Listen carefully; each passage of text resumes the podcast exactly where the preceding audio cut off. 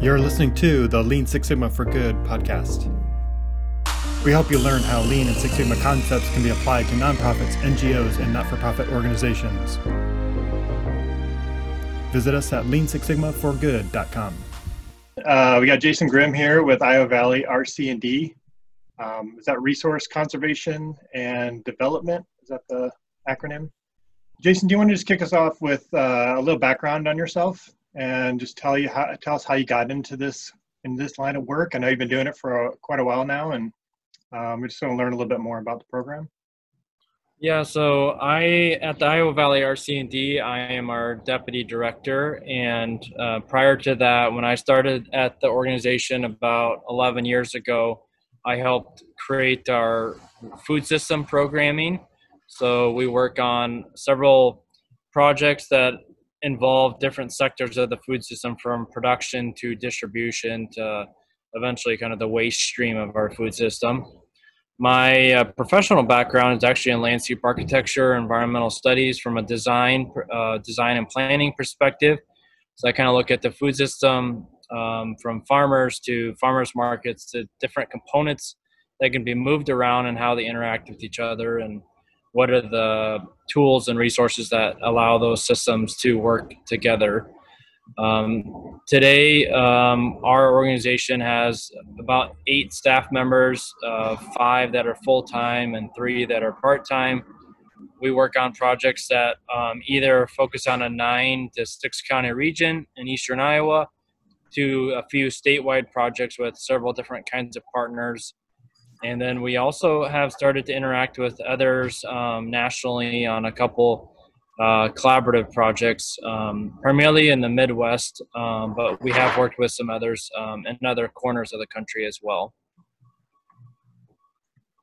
When did uh, you get directly involved with this? How long has that been with uh, with the with the organization?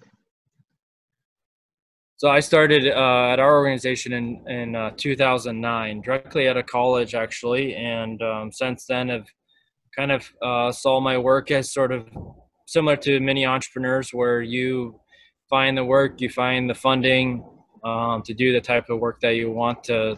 In my case, to try to design a food system or create a food system in our region, and how we envision it to look like. We got a new share. Hello. Right. Um, and so, how did you get involved with um, Iowa Valley? What was your tie-in? So uh, I was working uh, on my PhD under Professor Carolyn Krejci uh, since like 2013, 2015 at Iowa State. And initially, like uh, Dr. Krejci and Jason, like started to work on some of the projects related to like food hubs and supply chain. So I was involved as a student in one of the projects for which uh, Jason and Dr. Krejci got a funding from um, North Central Region Sustainable Agriculture Research and Education.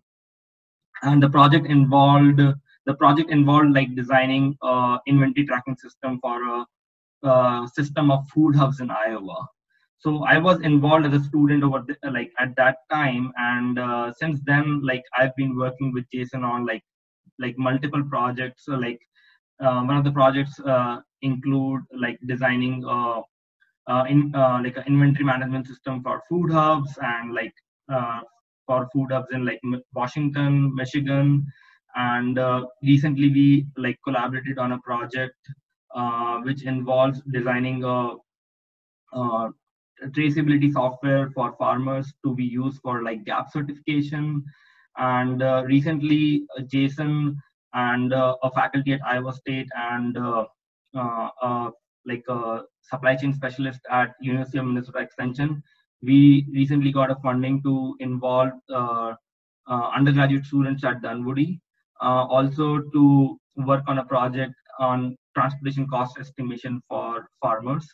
So like we have been working since like like four to five years on like couple of pro- like different projects in which I've applied industrial engineering techniques primarily on like food systems. Great. And Jason, it says that you uh, took some classes at PSU, Portland State. Is that true? Yeah, I did a small exchange program during my, uh, well, it would have been my senior year of our five year program. Okay. Yeah. Great university, great time, many memories there. Yeah. Um, yeah, it's a good school. Um, kind of hidden in the middle of a major downtown area. It's kind of interesting how many students go there. It's really shocking when I found it's like 20, 30, almost 30,000 students, I think. So, but you wouldn't know it if you were just walking around the downtown area. Yep.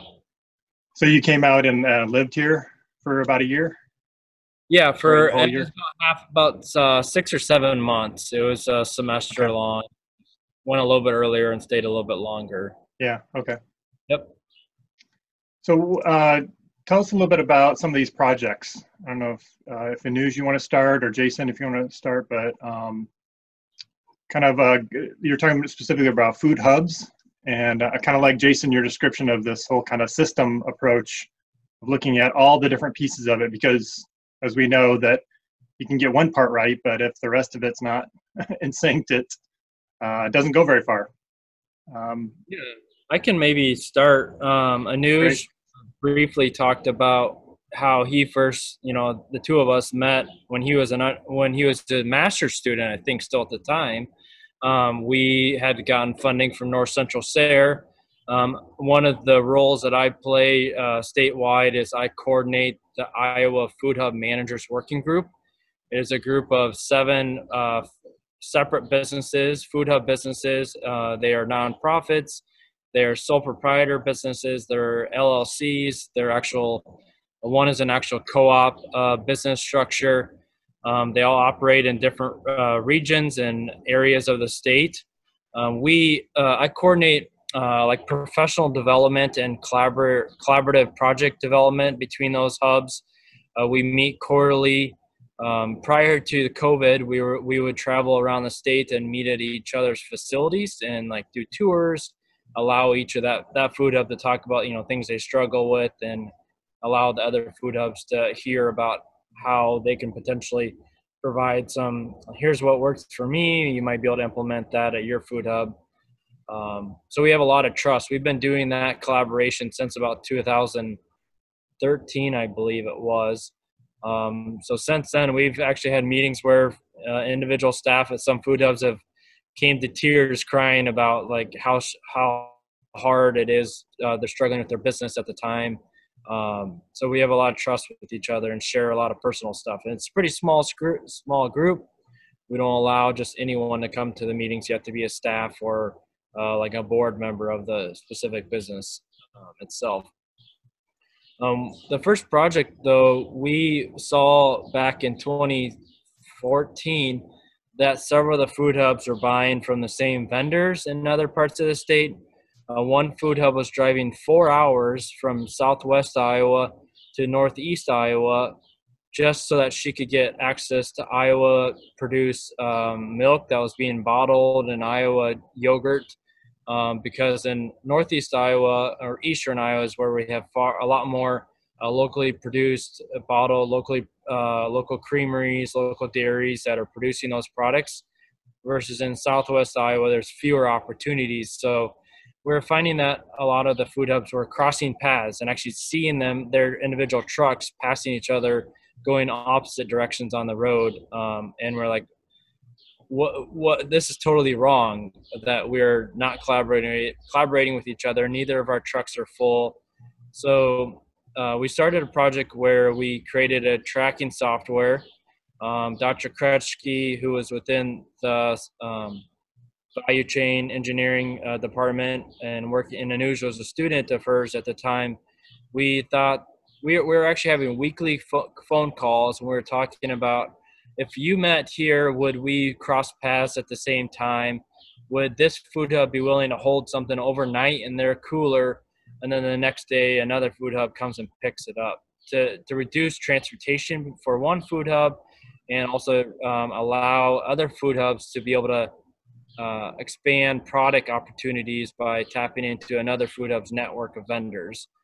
And so we realized we needed a software to help actually track this inventory of so that because we often had mistakes where things were left at one place or forgot to get picked up and which then trickled down and infected all of us in the long, run. So we created a simple app uh, with the help of Anuj and Carolyn, Dr. Krejci, um, that actually the, the truck drivers would check in uh, product when they picked it up on their truck and then when they would get to the end destination they would actually check it out so we could actually track uh, that the right number of things were picked up and dropped off and this app connected to a label platform that the farmers or the vendors would use to label the products so that it would say the name of the farm which was it box one or box 10 out of 20 um, so that the truck the delivery driver could actually make sure that they got everything picked up how many food hubs um, are there in iowa uh, currently, we have seven food hubs. Okay. And I think in that collaboration, we had uh, four uh, operating in that collaboration. Um, you know, out of that seven, uh, well, for example, one of the food hubs in, is in more north central Iowa, kind of disconnected from our current routes that other food hubs have. So we don't have consistent crossover and trucking routes. So we've found it more difficult to involve them in some of these trucking transportation collaboration um, question or um, projects. That that project led us into a larger set of funding through USDA that today uh, we're still working on, where we're actually designing some tools that the food hubs can use to track their inventory um, themselves. Um, tools that are allowing uh, food hubs to kind of analyze their sales, analyze their routes, and then today we uh, well just this past spring we started a project that now is involving some minnesota food hubs and minnesota farmers where we can actually a lot of the food hubs uh, don't have a good handle on what is the cost to deliver x number of uh, boxes from point a to point b.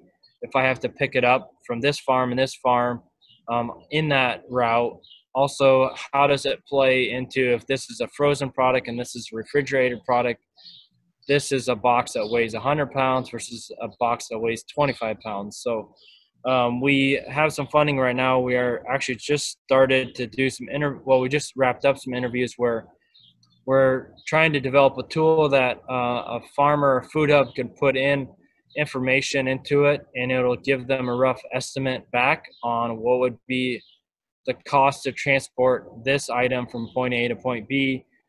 And if a food hub would use that, it would allow them to better estimate how much to charge to a customer for a service that they're providing. Um, many of the food hubs found that they're sort of undercutting themselves and not charging the appropriate amount and they're having they're actually subsidizing the cost to, to transport something for someone else from point a to point b some of the food hubs used either a percent of the gross value of what they're transporting, or they're using a just a flat fee. Um, so different food hubs are using different uh, pricing structures, and this tool is meant to help them dial that system in. And uh, yeah, we've had uh, students at, at, Iowa State that have been involved in that project from Anuj at the PhD level to multiple uh, master students and then even a couple undergrad students that have helped either do design of those systems, create the actual, you know, the code and the engineering to create those uh, systems. Others have just uh, simply helped create the survey tools and the survey questions, or make phone calls and actually do uh, phone interviews with uh, prospective farmers or food hubs. So students have been involved at different levels or different uh, depending on their ability or their level of education, what you know things that they could actually work on.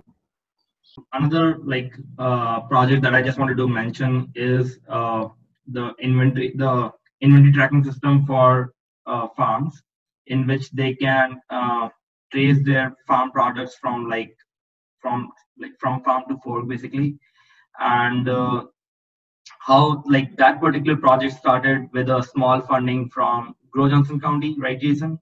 And then like uh, the funding has been secured from uh, Iowa Department of Agriculture and USDA also. So we are like working on that project, and I was involved in that project when I was a student. So and that continued. Uh, that is still continuing, and we have a student at Dunwoody also, like who is being involved in that particular project. So like uh, who is an undergrad right now just yeah as what jason mentioned like the students have been involved in these projects like from all levels, like bachelor's, uh, master's, and like even at PhD level. How is that working with uh like is it part of the classwork or is it part of just uh opportunities that come up? Like yeah how how are the students tied into this? Is it um coursework or is it project work or? So primarily these projects were like mostly research based uh like as a part of a funding but uh, currently for example the project uh, uh like that we have this we have got the funding from North Central Region SARE. That project that Jason also mentioned, like designing a cost estimation tool for farmers. In that particular project, we are like we have mentioned in the funding to have three capstone projects for students at Dunwoody College of Technology in the industrial engineering program. So that will be a more like formalized like capstone project being designed for the students.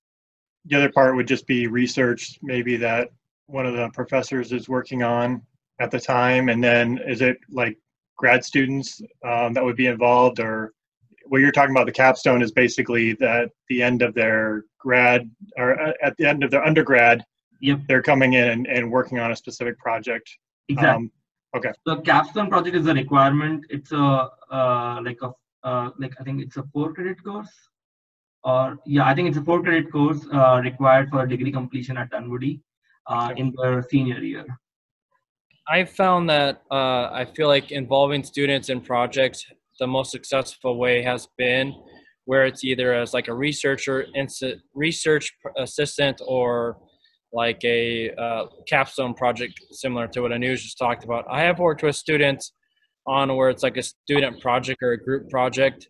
I found that uh, kind of results back from the students have been more variable in those instances because students are doing it as it's just like a class assignment and it's a graded assignment versus like being in the ro- being in a situation where it's they're being compensated or they're being as a part-time employee um, it's been easier to kind of manage what kind of expectations you get from the students and what kind of uh, finished product you get. Um, i've I've had really great student group projects and I've had really poor student group projects. And it's more it's it's much easier to manage a stu- to I shouldn't call it manage but to uh, lead and to mentor students when they're um, have uh, kind of different expectations and responsibilities set up for them versus they're just getting a grade they're able to um, kind of control whether how much effort they want to put into the work. Yeah, that's good. Um, good to know. I mean, I think that's kind of the part of this discussion too is how can we figure out ways to get students involved with great work that's going on in the community, but do it in an effective way that's good for the students, it's good for the organization, um, and for the and then ultimately for the community. So um, I think those are uh, great tips and advice for other schools to uh, consider and think about. And I, I uh, we found that uh, a lot of the funding uh, pieces that we have used, we've been able to work in. Um, we don't always uh, call the actually they're not always like employees, but they're usually just typically like a 1090 contract kind of. So we'll write in little stipends from $500 to $1,200, depending on how much time we'll expect the student to work on our project I, I believe that the students are, um, you know, they're really um, putting something to the community, and so they should be, you know, fairly compensated for their time.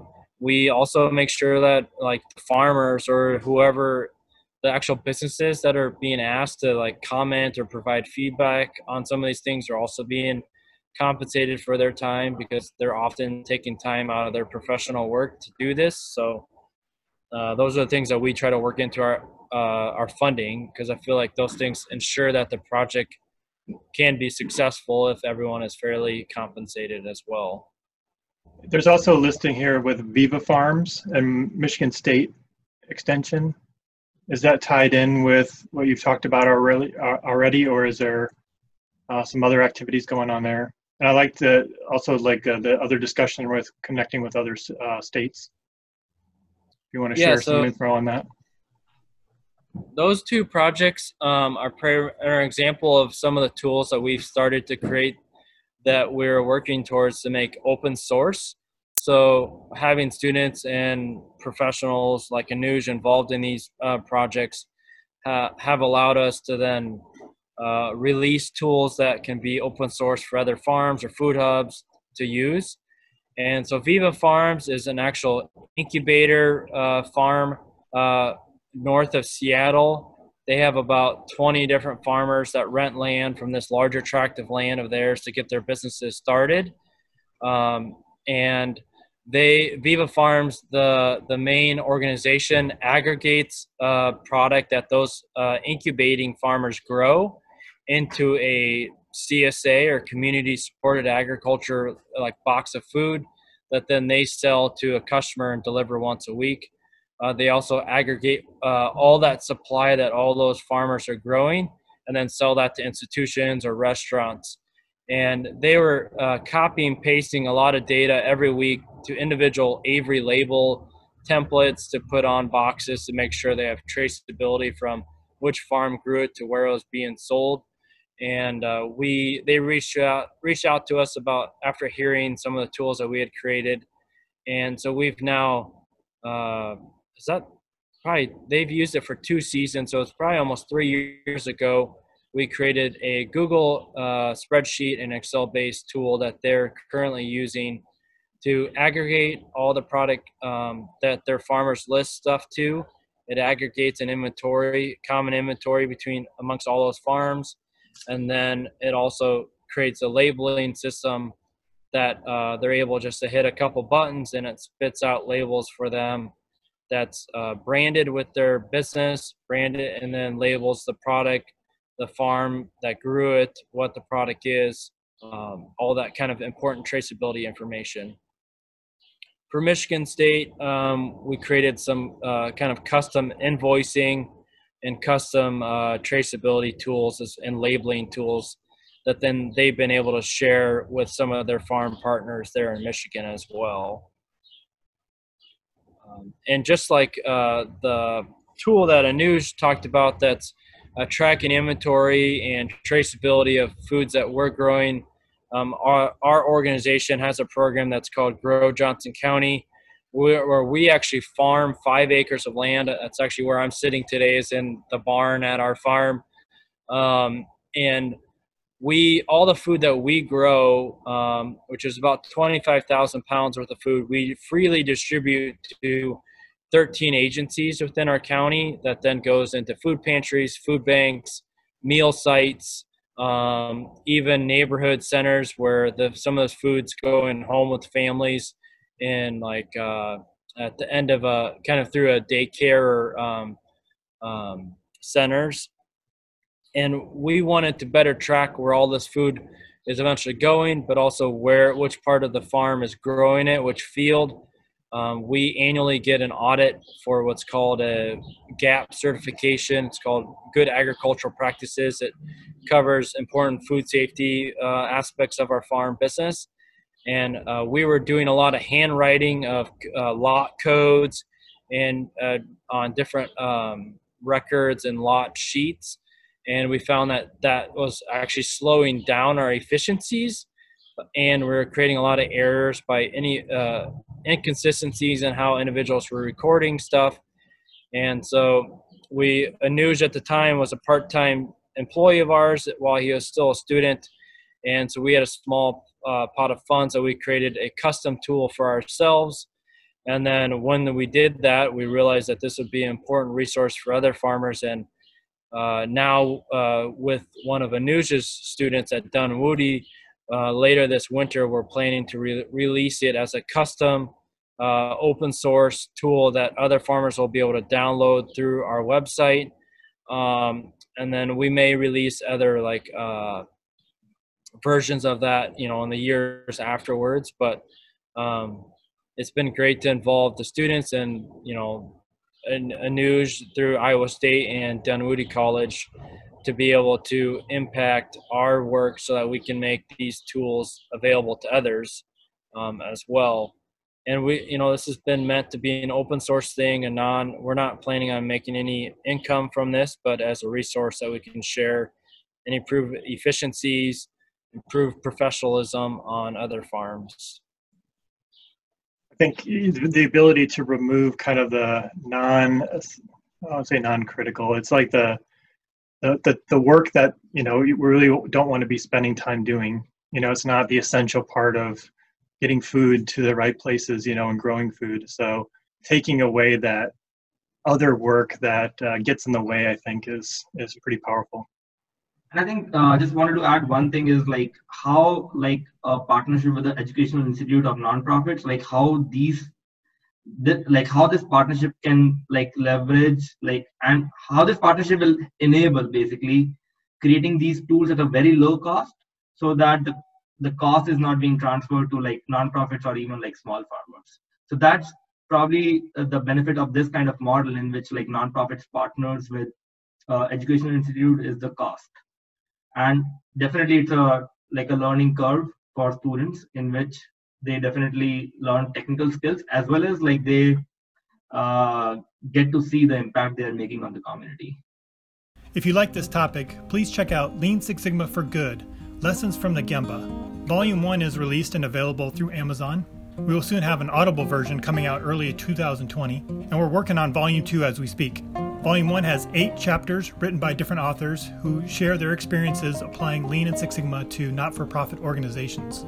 All proceeds from the sales of the book series will go to the nonprofits selected by the authors. Thanks for your support. So, I, you know, one, one thing that I think is worth mentioning is the, is the civic portion of this and getting students involved with uh, with their community. You know, so, so many people look to engineering as like, uh, how are we going to make the next better product or next process improvement or whatever you want to do. But there's no reason that you can't be doing that in the community. Um, so that I, I, think that's a point that we need to get driven home to people is that uh, we might as well be contributing um, rather than working for a big company. You know, Toro, uh, Caterpillar, you name it, any big thing. You know. Yeah, I think the I think the students seem to be wanting more of those opportunities to feel like they're contributing and not that they're not getting at, at those big companies, but they're definitely feeling probably a little bit more reward for that work or more connection there. Like you said, uh, um, really feeling part of that community and feel like they're making a, a real difference to on, on real problems. Well, yeah, especially right now in Minneapolis, there's so much opportunity. I mean, well, I would imagine in Portland there's a fair amount too with the rioting that's going on. But uh, you know, our our community was so severely damaged um, that uh, opportunities for the students to get back is uh, is very important. Um, you know, and Anuj and I talked about this. One of the things that we you know, in a typical industrial or a typical engineering program, when you do your capstone, you have student, you have probably have companies approach the college and say, I've got this project that I want to work on. Um, will you assign students to it? Um, finding these type of nonprofit opportunities are different. Um, and that really where you need to go looking is your friend circle or your um, professional circle. You might look at the like the board level of the college to see if you can find people who are interfacing in the community that can bring these projects into into the college um, because your typical nonprofit is not looking for uh, industrial or mechanical engineers to come in and do these jobs. So finding them, it's a more non-traditional thing to try and find these projects. Um, so I guess my point is we're looking to our peer circle to find these find these opportunities rather than looking to uh, you know, having a company come in and solicit the work. Yeah, I would imagine that that's a great point there. That um, a lot of the organizations don't know what their what their need is or what is out there for resources that are looking for that um, project experience. And so, yeah, kind of saying, here's what we can bring to the table. Is this something helpful? And probably they're saying, yeah. Once you kind of explain what your industrial engineering uh, work actually entails. Um, yeah, that's exactly what we need. I had no idea that was a, um, a whole major or whole line of study. Jason, do you want to mention briefly about the Riceville project, and then I can give some like more details on that, like how I involved the student. So probably you can give a little bit background on. Our the Iowa Valley RC&D and uh, here across Iowa, we do uh, have developed a farmers market managers toolkit um, for all farmers markets uh, and their professional volunteers or staff that are run those markets. And so, really, since uh, COVID 19 uh, started monthly, we have been facilitating um, collaborative and educational webinars for farmers markets in Iowa, where we have 40 to 50 markets uh, talking about things that they're implementing to make sure that their market's safe, tools that they're needing. And a couple of the markets have asked us about ways that they could uh, provide some online ordering options for their vendors and their customers to, to increase social distancing. And so the Riceville Farmers Market is it was a small farmers market up uh, near the Minnesota Iowa border in northeast Iowa. A small community that um, didn't have well, small population, but then they have a uh, summer. Uh, they have a lake uh, nearby and state park that attracts uh, uh, larger than the community's population uh, tourists that come to that area. So they have customers that are both local as well as local tourists too that are coming to the market. And so they approached us about some some of the tools that we've created and whether they could be used by their market and Anuj then, uh, along with one of the students at Dunwoody College, helped create a, a custom uh, a farmers market uh, ordering platform for their vendors and customers to use. And just in adding to that, that tool was also created like using a very low cost, uh, like the, the tool was created at a very low cost and many of the IE techniques, such as like standard work instructions, creating a workflow, and all those con- concepts were applied to create that tool. And Rice Farmers Market has been using that for last uh, two months now, approximately. So like some, like some of the like lean techniques such as standard work instructions and like creating a like a like a value stream mapping like before and after the covid like how the farmers market will operate as well as like it in also involved like a lot of tool development using Visual Basic for them to like automate a lot of the operations. So we don't want them to like do a lot of like manage a lot of Excel sheets when they are moving their farmers markets to online uh, like ordering platform. So we developed a lot of like some tools for them uh, to automate all these operations using like macros, for example. So and the idea was like uh, the idea to create a standard work instruction and idea to create this tool was how other farmers market can also like uh, like replicate this tool this particular tool for like uh, like in this time of like covid for example. And also we have like started to discover like uh, there are some important metrics that farmers market need to actually capture for being more efficient and we are uh, right now like figuring it out like how this online platform that we created for the Riceville farmers market can help capture all those metrics for farmers market to be more efficient. So uh, it's kind of a like a blessing in disguise. I'm not sure whether it is the right word but i think how this online farmers market can be in place in conjunction with the traditional farmers market and like and at the same time making them more efficient so that was the whole objective of this particular project, and I can share the details like of the online platform that we created for them in the link. Uh, there was a local farmers market here that I went and helped a little bit, and and so that was definitely um, similar situation. That they, they did have a platform they were using, but what they didn't know, the system wasn't giving them metrics on when people were had scheduled to show up. Okay. And so it was they were kind of blind to what was going on inside of the system. So in terms of staffing and uh, volunteers and getting them to the right areas to be able to handle the spike in maybe pickup times um, for people coming through. And this is a vehicle pickup drive-through format. They were kind of blind to that, and so that was part of it is trying to get out reports and data to say here's what the plan is, and we're halfway through, or we're 30, you know, 75% of the way through. So yeah. we can start to shift resources now over to cleanup and uh, customer service and things like that. But without that, you're kind of like, we'll just stay there until just in case, and yeah. that doesn't, you know, maximize the use of the resource, the limited resources that they have. Yeah. Are the, are the students also doing the programming, like the Visual Basic Oh yeah. Uh, or the- are you pulling in other groups for that? Yeah, so the one student at Dunwoody, like uh, Dave, like uh, Dave has also taught that particular student. So, uh, like he, uh, like he did the visual, like the coding uh, in Visual Basic for that tool. So I was like advising him, but he is the one who primarily did, that part. Yeah, I was just um, one last thing I wanted to to note is uh, one uh, aspect that we added to the relationship with the student Dunwoody, at Dunwoody Allen um, in this last project with Riceville is actually involving him in some grant writing experience. Um, it was a very small application, but some fun to help compensate his uh, time.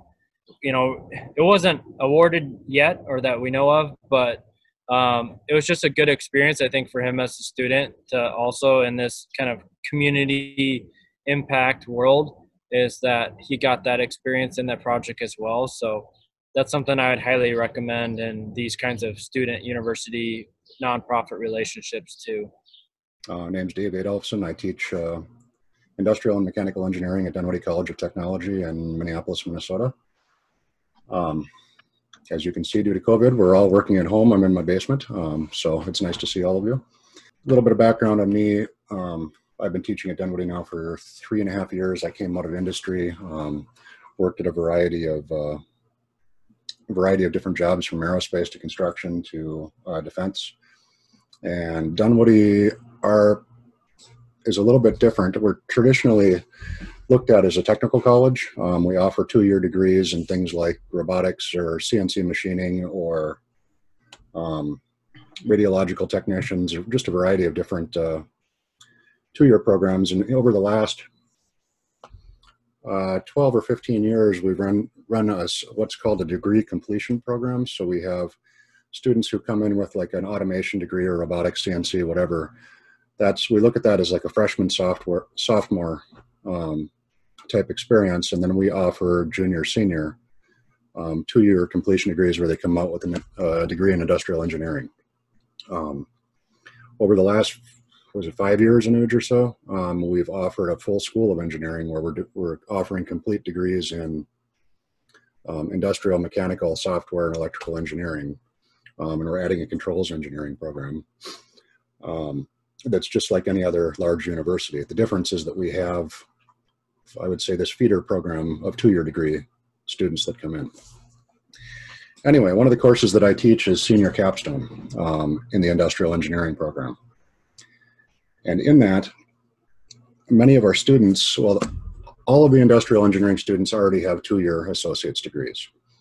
Um, so many of them have gone, gotten their associate's degree, left and gone into the workforce for two, three, four, five, 10, 15 years, however long it is.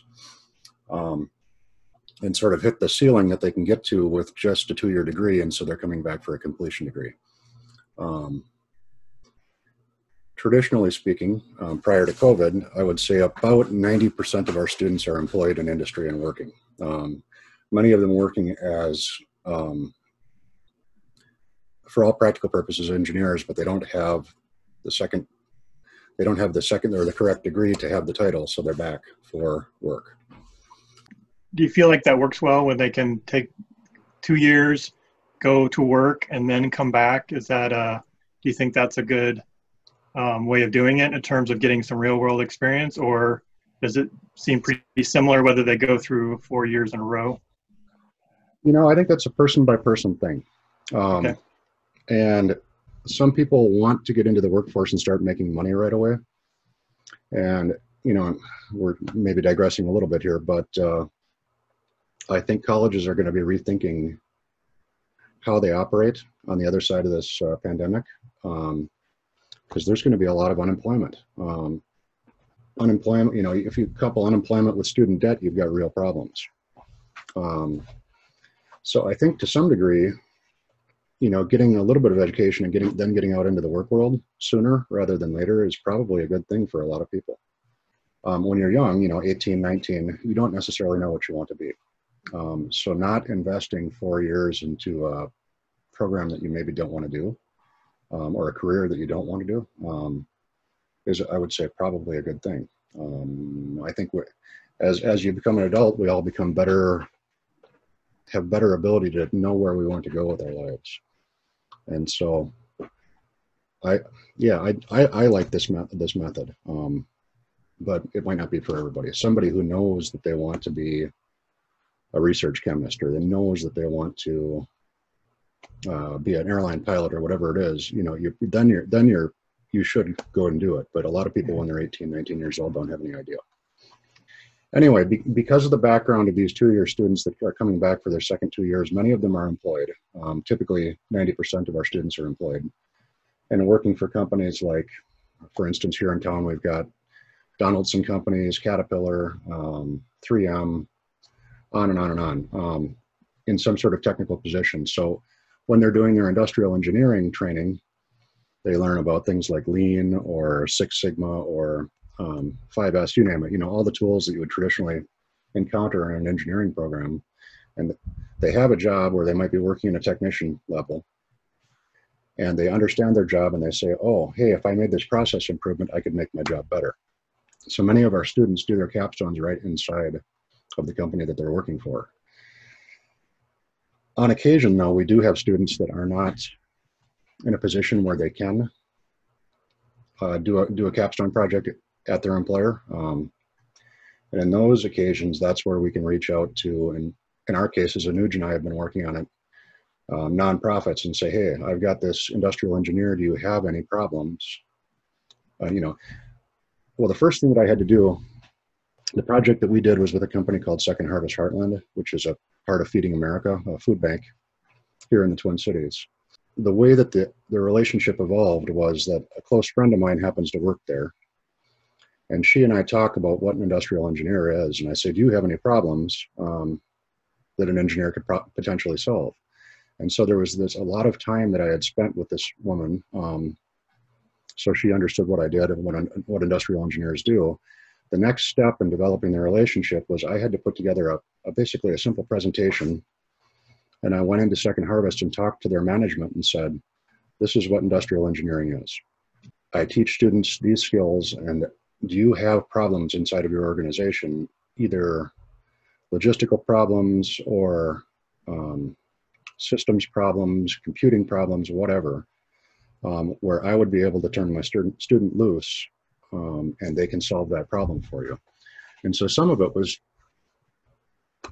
as engineers, we all speak in jargon. So, and what I found out is that the nonprofits have their own jargon, and the idea, the main thing to think about is you have to be able to communicate. Okay, what we call 5S, you're calling something else. Um, getting past that, I mean, it, it's like you have to educate the nonprofit, whatever nonprofit you're at, that this is our language, that's your language, they're the same thing. We can work together um, and I can provide you with resources because I have students. So that was sort of the first step. And then the second step was, in our case, we were looking at a, a distribution and supply chain problem. But uh, I probably the bigger picture is nonprofits oftentimes operate on a shoestring budget and they can't afford to hire an engineer, you know, be it mechanical, electrical, whatever. So for us to as instructors to reach out and educate first of all educate them and then second of all provide them with this resource that's of tremendous value to their organization um, is a very powerful thing and i would say the more institutions that can find ways to do this the more we can contribute to societal problems and, and it's wonderful because you, you get the education going on for the students and you get the societal kickback so we got a lot of students and um, instructors, professors that are part of our sustainable development division. And yeah. so I think, you know, um, this is going to be really valuable to just kind of hear some of the, the ways in which they can better connect in to work on some of these really, you know, important challenges. And that's just it. It's like I was saying earlier, rather than looking to industry, you really need to look to your connections and your friend group to find these people and make these connections um, with what I would call non non traditional um, projects. How long do you think it took to develop that? Um, when you first reached out to your friend to when you had students actually participating, or translating the the language yeah. and all that, and trying to find a project. At, at least a year, I would say. Um, That sounds about right. yeah, it because you know it's the first. That, so th- this person that I know um, is a climbing partner of mine. So as we go climbing, we would you know most of the time not talk about this type of thing, but that every every once in a while the topic comes around to it. So there was a long time coming in developing my relationship with her, where she understood what I do, to the degree that we can have that conversation of, hey, this is what my students do. Do you have an application inside your inside your organization? And then that, to take that next step of getting in front of their management and talking about this is again the education process. So it, yes, it's a long fostering type thing. Then you've got so then you've had how long have you been working with Second Harvest now? Um, Uh, we have been two semesters, um, Okay. and that you know that's sort of one of the other things to think about here is capstones can go well or they can go not well. Um, and the first semester that we worked with them, we had a team of three students working inside, and it took them probably 10 weeks for them to understand what they were dealing with. Um, and then the remaining eight weeks of the semester, um, they were really quite effective. Um, and that, that's another, another interesting point is that when you take somebody who's an engineer who's accustomed to working on machines or um, factory floor or what have you, when you bring them into a nonprofit like you know a food distribution network, it doesn't feel like their traditional job. Uh, they you know, and so there's that whole lear- learning process of realizing, okay, how does this place work? What does this company do? Um, that many of us take for granted um, going into that type of thing. that was one like thing that we i mentioned also. The initial few weeks were rough just because i think there was a lot of like as dave mentioned like technical jargon from our side and technical jargon from the non- the nonprofit side. So i think it took a lot of time to just like understand each other needs.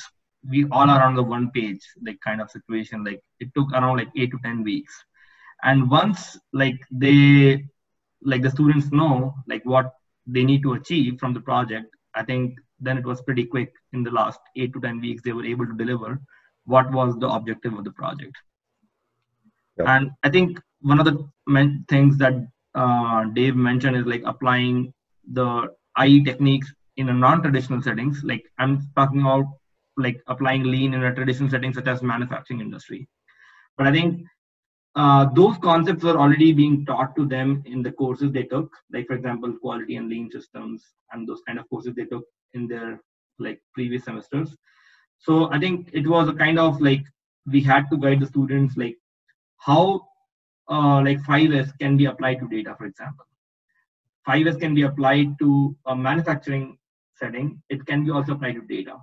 So i think those kind of things uh, were definitely like challenging but i think once those were like being clearly articulated to the students i think they got they got it like really well The first semester that we worked with Second Harvest, the students really put together. Uh, Second Harvest knew where all of their food banks were, the food uh, pantries their food pantries were, um, and they also knew where food was coming from, but they didn't have a good picture of. Shall I take the food from this portion of the state and move it to this portion of the state? Um, and they didn't really know like, do I have sufficient capacity here for the demand or not? Um, and Anuj, I suppose we could do a screen share showing uh, showing the results of that. Would that Yeah, be possible? I think I can uh, share the paper that describes the complete project. But I think uh, the in, in short, what I can say is like they second harvest have like different ways to rescue food from donors, like through like retail stores, manufacturers, distributors, and for example, like agriculture surplus from farmers. They were like having a fleet of trucks which like delivers approximately like 40 to 50 percent of their food to the agency partners whom they directly work with. But uh, the problem they, they were facing is like they wanted to reduce their dependency on the on their fleet and they wanted to meet the supply and demand like like more of locally so that they can get the food from where it is available and distribute it there and there so that like agency partner can just like pick up the food from retail stores and distribute to the like for example the homeless shelters in that particular region so rather than like having second harvest send a fleet of trucks to the retailers and then picking up that food and dropping it off at the agency partners. They want to strengthen their food pantries to get their food by themselves from their agency partners and distribute it. So they want to do this supply demand capacity analysis uh, in which they know for each like geographic location, we in this particular project, we considered the geographic location or a unit as a census tract. So they want they studied like at each census tract, what is the food availability, what is the food demand, and what is the current capacity to handle that. So based on that, like uh, the students created like a GIS based tool using Microsoft Excel, and they like learned it from like start to end within that particular semester. So that's why initially learning part like they, they were not being. Uh, it's not a like a traditional engin- industrial engineering problem like that is being taught in the courses, but still the concepts apply as I mentioned earlier. So they have to learn this new tool. That was definitely uh, kind of a challenging thing, thing for them. But the students in the fall 2019 semester, they learned it. Then they developed the tool and they delivered the project to the second harvest. Well, and another thing about the way Second Harvest was operating was they had their supply data, they had their demand data, and they, they knew what their distribution network was. But though that information was held in three different places. Yep. Um, so, you know, one group knew where the demand was, one group knew what the supply was, and one group knew where the distribution centers were but there was no transparency between the three. Um, and so the students had to take, and all of them organized their spreadsheets and data differently. So the students had to take these three data sets, standardize them, for, you know, sort them, throw out what they didn't need, standardize them so they're all the same and they can talk to each other, and then use that GIS-based modeling to show this is supply, this is demand, this is uh, capacity geographically throughout the entire state.